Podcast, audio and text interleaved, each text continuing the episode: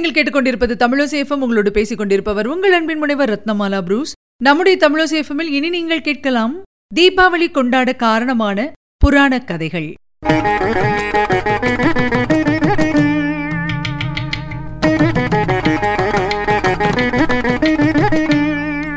Deepavali India முழுக்க மதங்களை கடந்து கொண்டாடப்படும் ஒரு பெரிய பண்டிகை.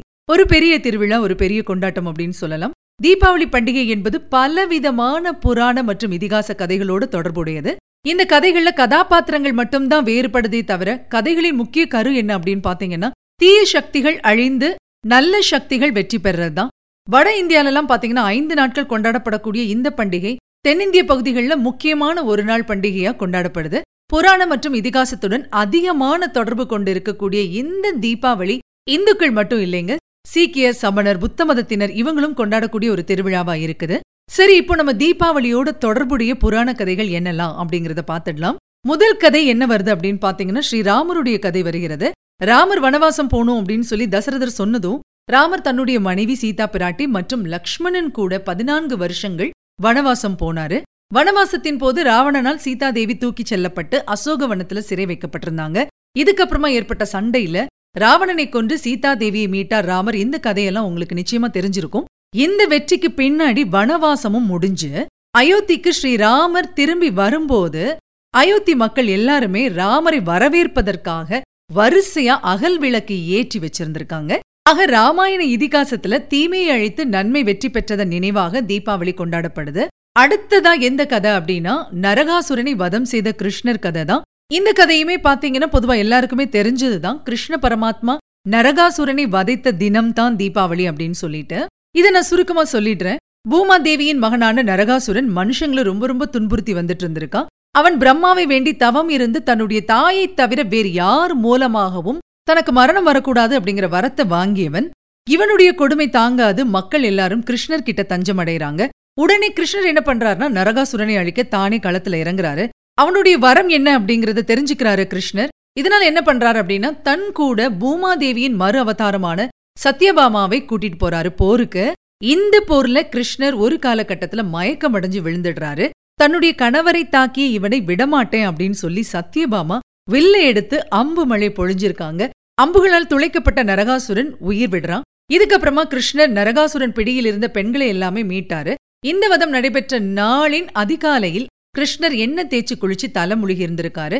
மக்கள் எல்லாருமே ஆரவாரத்தோட வீடுகள்ல தீபங்களை அணிவரிசையா ஏற்றி ரொம்ப ரொம்ப சந்தோஷமா கொண்டாடி இருந்திருக்காங்க. இதனால நரகாசுரன் தான் இறந்த நாளை இதே போல் மகிழ்ச்சியுடன் கொண்டாடணும் அப்படிங்கிற வரம் கேட்டிருந்திருக்கான். அதுபடியே நரகாசுரன் சதுர்த்தி இந்த பேர்ல தீபாவளி பண்டிகை கொண்டாடப்படுகிறது. நரக சதுர்த்தசி அப்படின்னு சொல்லுவாங்க. இந்த விழாவை கொண்டாடுகின்ற பொழுது நரகத்துக்கு போக வாய்ப்பே இல்ல. அது மட்டும் இல்ல நரகத்துல இருந்து கஷ்டப்படுறவங்களையும் இந்த நாள் அன்னைக்கு கடவுளை பிரார்த்தனை பண்ணி அவங்கள அந்த கஷ்டத்துல இருந்து வெளிவர செய்யலாம் அப்படிங்கறது ஒரு நம்பிக்கையா இருக்கு. இதுக்கு அடுத்த கதை என்ன அப்படின்னு பாத்தீங்கன்னா மகாபலி வரமாய் பெற்ற தீபாவளி தான். பக்த பிரகலாதனின் பேரனான மகாபலி சக்கரவர்த்தி இந்திர பதவி வேணும் அப்படின்னு சொல்லி ஒரு யாகம் நடத்தினாரு. இதை பார்த்த தேவர்களுக்கெல்லாம் பயம் வருது. ஒருவேளை எல்லா வரங்களும் கிடைச்சு அதுக்கப்புறமா தங்களை கொடுமைப்படுத்த ஆரம்பிச்சிருவானோ இந்த மகாபலி சக்கரவர்த்தி அப்படின்னு நினைச்சிட்டு மகாவிஷ்ணு கிட்ட போய் முறையிடுறாங்க. தேவர்களுடைய வேண்டுகோளை ஏத்துட்டு மகாவிஷ்ணு என்ன பண்றாருன்னா வாமன அவதாரமா மகாபலி நடத்திய யாக கூட்டத்துக்கு வராரு. அங்கே தனக்கு மூன்றடி மண் தானமா கொடு அப்படின்னு சொல்லி மகாபலிட்ட கேட்க மகாபலியும் தரேன்னு சொல்ல அந்த நேரத்துல வாமன ரூபம் விஸ்வரூபமாய் மாறி மகாவிஷ்ணு திரிவிக்ரமனாக நிக்கிறாரு. முதல் அடியில பூமி இழந்துட்டாரு இரண்டாவது அடியில விண்ண இழந்துட்டாரு மூன்றாவது அடியை எங்க வைக்கிறது அப்படின்னு கேட்கும்போது மகாபலி என்ன சொல்றாரு அப்படின்னா தன்னுடைய தலைமையில வைங்க அப்படின்னு சொல்லி தன்னுடைய தலையை காட்ட அதுக்கு மேல மகாவிஷ்ணு தன்னுடைய பாதத்தை பதிச்சாரு. இதுக்கப்புறமா உனக்கு என்ன வரம் வேணும் அப்படின்னு கேட்கும் பொழுது மகாபலி என்ன சொன்னாருன்னா உங்களுக்கு தானம் வழங்கிய மூன்று நாட்களின் நடுவில் வரும் சதுர்த்தசி நாள்ல மக்கள் எல்லாரும் புத்தாடை அணிஞ்சு தீபங்கள் ஏற்றி மகிழ்ச்சியோட கொண்டாடணும் அப்படின்னு வேண்டிக்கிட்டாராம். அதனால மகாபலி நினைவாகவும் இந்த தீபாவளி கொண்டாடப்படுது அப்படிங்கிற ஒரு புராண கதை இருக்கு. இதை தாண்டிய கதைகள் அப்படின்னு சொல்லும் பொழுது கிருஷ்ணர் கோவர்தனகிரியை தூக்கி மக்களை காத்த நன்னாளும் இந்த தீபாவளி தான் அப்படின்னு சொல்றாங்க. அசுரர்களை கடவுளின் அவதாரம் அழித்ததால் உருவானதுதான் தீபாவளி பண்டிகை அப்படின்னு சொல்லுது இந்து புராணங்கள் எல்லாமே. ஐப்பசி மாதங்கள்ல தான் பொதுவா தீபாவளி பண்டிகை கொண்டாடப்படும். ஆனா ஒரு சில வருடங்கள்ல இந்த மாதத்தில் மாற்றம் நடப்பது உண்டு. அதாவது ஐப்பசி இல்லைன்னா புரட்டாசி மாதத்தில் கொண்டாடப்படும். இந்தியாவில் இருக்கக்கூடிய எல்லா மாநிலங்கள்லயுமே இந்த பண்டிகை கொண்டாடப்படுது. வாத்ஸ்யாயனர் எழுதிய நூல் யட்ச் ராத்திரி அப்படின்னு சொல்லி தீபாவளி பண்டிகையை குறிப்பிடுது.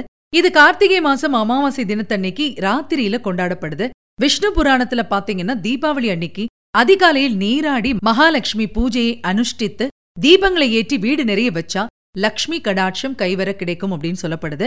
ஸ்கந்த புராணத்தின்படி சக்தியின் இருபத்தோரு நாள் கேதார கௌரி விரதம் முடிந்து இந்த தினத்தில்தான் சிவன் சக்தியை தண்ணில் ஒரு பாதியாக ஏற்று அர்த்தநாரீஸ்வரர் உருவம் எடுத்து இறைவன் ஜோதி வடிவாக தோன்றினார் அப்படின்னு இருக்கு.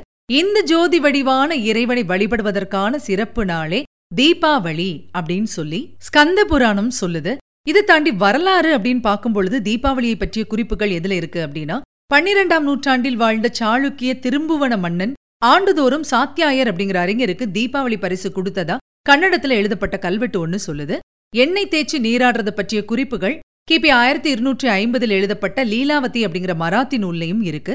தீபாவளி பத்தி கரிசல் இலக்கிய எழுத்தாளர் கே. ராஜநாராயணன் என்ன சொல்றாரு அப்படின்னா பொதுவா ஐப்பசி மாதம் பனி நிறைந்த மாதம் இல்லம் தோறும் குளிர் ரொம்ப ரொம்ப அதிகமா இருக்கும். இருள் கூடும் காலம் அப்படின்னு இதை சொல்லலாம். அந்த காலகட்டத்தில் ஒளியை பெருக்கி உஷ்ணத்தை வீடுகள்ல உருவாக்குறதுக்காக இந்த பண்டிகையை மக்கள் கடைபிடிக்க தொடங்கி இருக்கலாம் அப்படின்னு சொல்லியிருக்காரு. எது எப்படியோ தீபாவளி அப்படிங்கிறது இருளை விலக்கி ஒளியை தரக்கூடிய ஒரு அற்புதமான பண்டிகை. மக்கள் மனதில் இருக்கக்கூடிய அறியாமையை அகற்றி ஞானம் என்னும் ஒளியை ஏற்றி வைக்கக்கூடிய ஒரு பண்டிகை. ஆகவே அந்த நல்ல நாளில் புத்தாடை அணிந்து இனிப்புகள் வழங்கி பட்டாசுகள் வெடித்து இறைவனை துதித்து மனமகிழ்ச்சியோடும் நிம்மதியோடும் வாழ்வோம் நலம் பெறுவோம். நேர்கள் அனைவருக்கும் தீபாவளி நல்வாழ்த்துக்களை தெரிவித்துக் கொள்கின்றோம். தொடர்ந்து இணைந்திருங்கள் மகிழ்ந்திருங்கள். இது உங்கள் தமிழோசை